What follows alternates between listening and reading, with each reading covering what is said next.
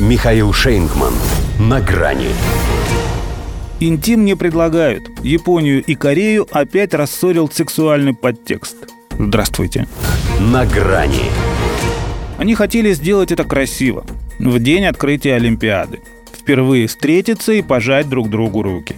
Хотя, учитывая пандемические ограничения, с руками все равно бы не получилось. Но теперь еще и ноги моей здесь не будет.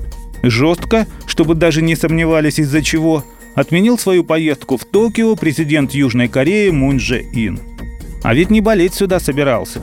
А если уж и не урегулировать все споры с премьером Японии Йосихида Сугой, то, по крайней мере, найти бесспорные точки соприкосновения. Но опять вмешался сексуальный подтекст. Опять потому что корейцы до сих пор не могут простить японцам женщин для утешения. И прошло с тех пор под сотню лет, и Япония уже не империя, и Корея не ее колония, а память о том национальном унижении не отпускает. Возможно, именно она и усилила жар возмущения от нового, пусть и вербального оскорбления – ведь как ни крути, а заместитель японского посла задел корейское достоинство, когда, рассуждая о политике Сеула в вопросе улучшения отношений с Токио, сказал, что это не политика, а мастурбация. Наверное, мог бы выразиться и поприличнее, дипломат же. Не стал. Корейцам бы отшутиться в ответ. Предположить, например, что он знает толк в обоих занятиях, коль так уверенно их сравнивает – или поинтересоваться, не хочет ли он в таком случае, чтобы они проделали это с его страной. Но тут не до шуток. Оголенный нерв. Только за день. Так у них исторически не сложилось. В общем, договорился японец. Теперь Сеул, как заказывали, требует удовлетворения от Токио. Поскольку прекрасно понимает, что дело же не только в беспардонном сотруднике посольства. Ведь в Японии после всего, что между ними было, требует именно от корейцев – приложить усилия к исправлению, как называет их премьер Суга, трудных отношений. Это значит перестать требовать компенсацию за прошлое и прекратить территориальные споры.